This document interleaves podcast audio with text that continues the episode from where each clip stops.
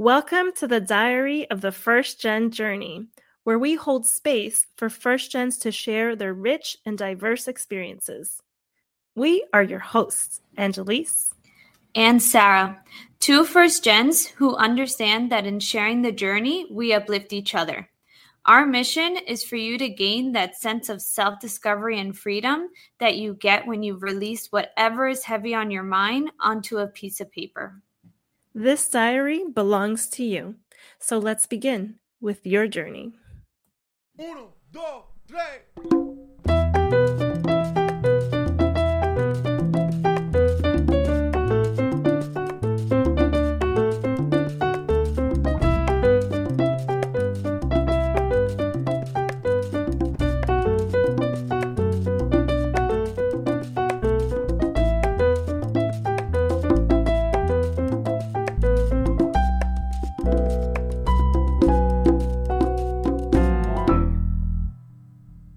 Dear First Gens, welcome to the Diary of the First Gen Journey.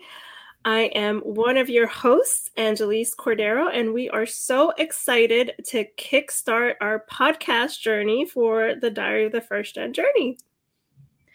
Hi, everyone. My name is Sara Diaz, and I am also your co host for Diary of the First Gen Journey. We are so excited to be able to present this much needed podcast for you all think this is definitely a platform that you know we need ourselves so we're so excited for this. And we figured since it's our first episode we would start with our own journeys and sharing what we've been through as a way to connect with you all. So as i mentioned i'm Anyelis and i consider myself first gen because i was born in cuba and came to the united states when i was four years old with my mother I grew up in Hudson County, New Jersey. I went to the public school system here. And luckily, by the grace of many wonderful teachers, I was on the path to college. That was something that was heavily reinforced in our uh, our school system. So I went to college because that was the thing that I was told to do. I had no idea what that experience would be like. I just knew I had to go to college. So I went to Drew University.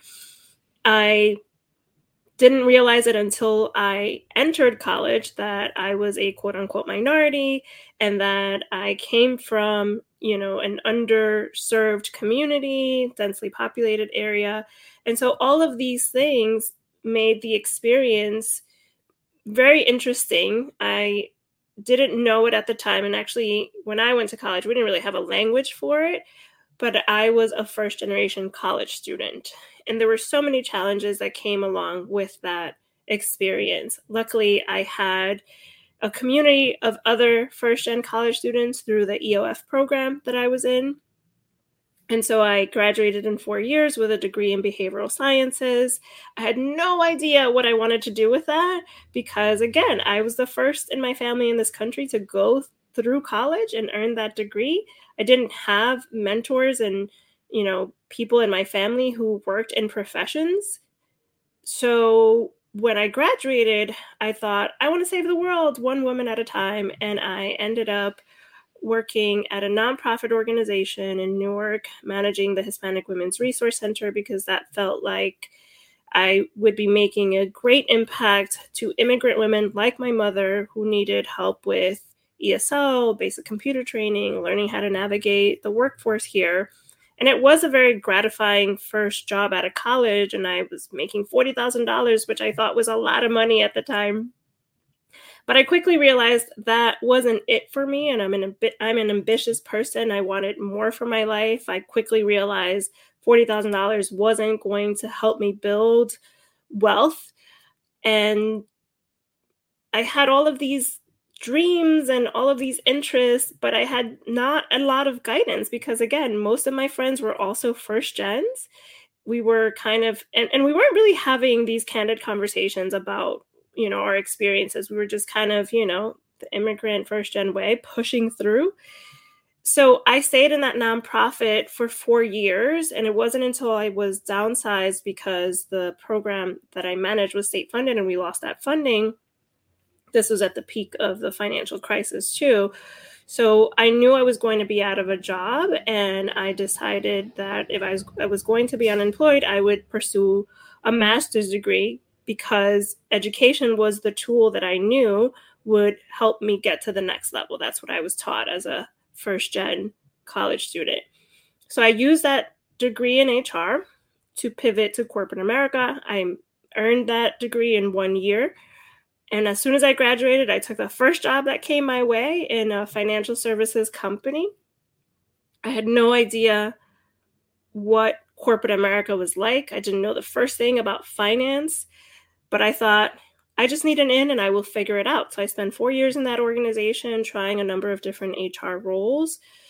The first, I would say the first three, I knew those roles weren't it for me because I thought I didn't get a master's to do, you know, operations work. I want to do something that has more of an impact on people. And the last role in that organization was working in early talent acquisition, which I absolutely loved. Then I transitioned to another organization and I spent six years there and held a number of different roles too. My last role was managing leadership development programs. And I loved that. And actually, once I got that job, I felt this is it. This is the dream job. Like, I love this so much. I get to work with recent college grads and help to shape their career and coach them. And the whole time prior to getting to that point, I felt very stuck and lost. And like I was in this journey of figuring out what I really wanted to do from a career perspective. That I thought, now I can finally well when i was so, when i was so lost and stuck i felt I, I wish someone was around to help provide that guidance that i didn't have for my family for my network and I, I thought it would be wouldn't it be great to have a coach? And when i got to that dream job i launched propel on purpose coaching which at the time was my side business. Uh, that was almost three years ago. And so i recently uh, left corporate America after a decade in corporate HR to pursue my business full time. Propel on Purpose Coaching focuses on the first gen journey for first generation college students and professionals through one to one coaching, workshops, and keynote remarks. And in this, for the past, like, I would say three years, uh, or before that, I started volunteering as a way to reconcile the first gen experience because again it wasn't something that was talked about when i was in college and it certainly wasn't some an identity that we talked about in corporate america so i volunteered with a nonprofit organization that focused on low income first gen college students through mentorship um, that's called america needs you. I served there for three years. And then i found out about a wonderful organization in Hudson County, New Jersey, where I'm from, called Gaia, the Cuban American Alliance for Leadership Education. And in volunteer work with Gaia, I met Sara, uh, who's also a board member. And Sara and I, the last couple of years, have really connected on our first gen experience uh, through Gaia through Pop. Um, she's participated in a couple of, uh, of workshops of mine. And I think we both recognize that our journeys were the same but different. So we have different first gen. What, what defines us as first gens is different, yet we have faced very similar cha- challenges as a result of that first gen identity. Right, Sara? Yes, and that I think that's what interesting and kind of keeps us still connected in a way. So I consider myself to be first gen because I'm the first in my family to be born in the United States. Both of my parents were born in Cuba. I am also the first person in my immediate family to obtain a bachelor's degree and the first in my entire family to obtain a master's degree, uh, which you can probably imagine is something that was very exciting for me and very exciting for my family. Um, but it is something that I'm very proud of. So, aside from that, I'm also the first in my family to transition to a career that's a little a little bit stigmatized, I would say, especially within the Latinx community. Um, there aren't as as much uh, information and resources out there, which is something that I hope to provide um, throughout this platform and many others. So stay tuned because we will definitely be having an episode dedicated to mental health.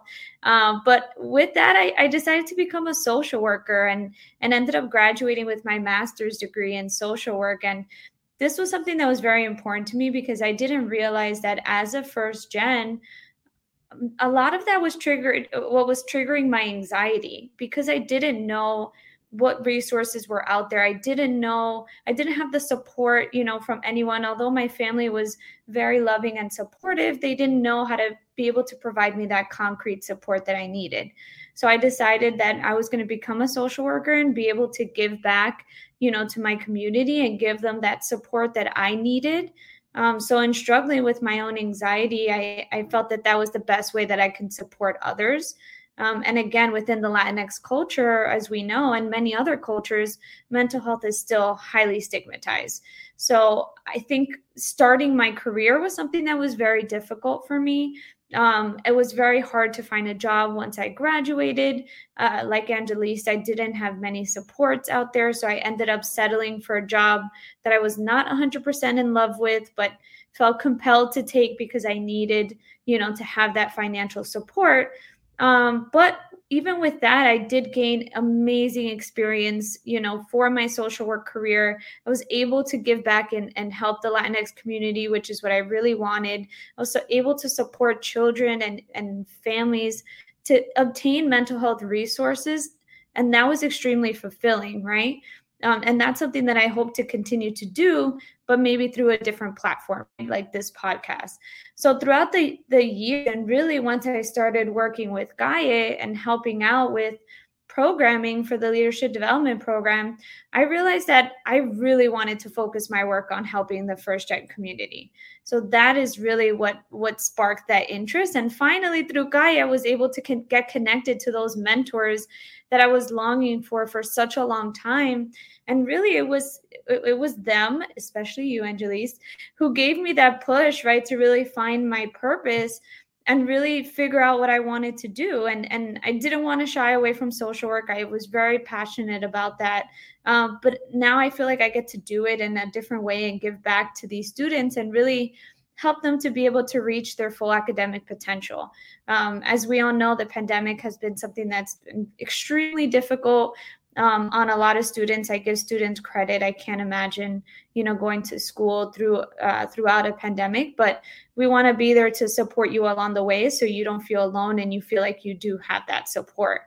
Um, so that's kind of my trajectory as you know, first gen Latina, um, as a social worker, and really we we hope to be able to to share our stories in different ways so that you can find it relatable and and and you can feel like you you know you're not alone so in our next episode we're really going to go into a little bit more you know about us as first gens and our particular struggles, right, which are not uh, exclusive, right? We have many of them, many challenges, and we really talk about how we manage them, how we continue to, you know, to to deal with it in our day to day lives, and how important it is for us to use this platform as a way to uh, support students who are individuals who are still going through this process or through this journey, right?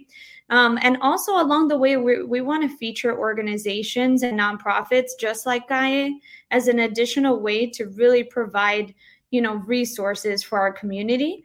And the cool thing is, is that every episode we'll be able to share with you all a pearl or a gem of what we wish, you know, maybe we would have known as a student or some some kind of, you know, advice that we hope to to give back to students right now or to to first gen, uh, you know, individuals. So as we wrap up, I think it's important to again to talk about how you know being first gens is a journey. Sometimes, you know, I think after gra- both of us with graduation, we were kind of like, well, what what happens now, right? We thought that graduating was that final destination, but it's really not. It is part of that journey. So we we hope to be able to you know meet with you all and give you that you know that same feedback that we wish we would have gotten um, at that time as well so thank you everyone for listening to our first episode. We are so excited to continue to, you know, share this journey with you. We hope that this episode gave you some insights um, on our experiences, and hopefully you were able to relate it to yours. Um, and we hope that you're excited to hear from other first gens in our future episodes and and be able to relate to their experiences as well. So until the next entry, with unconditional love, Sara and Anyelis.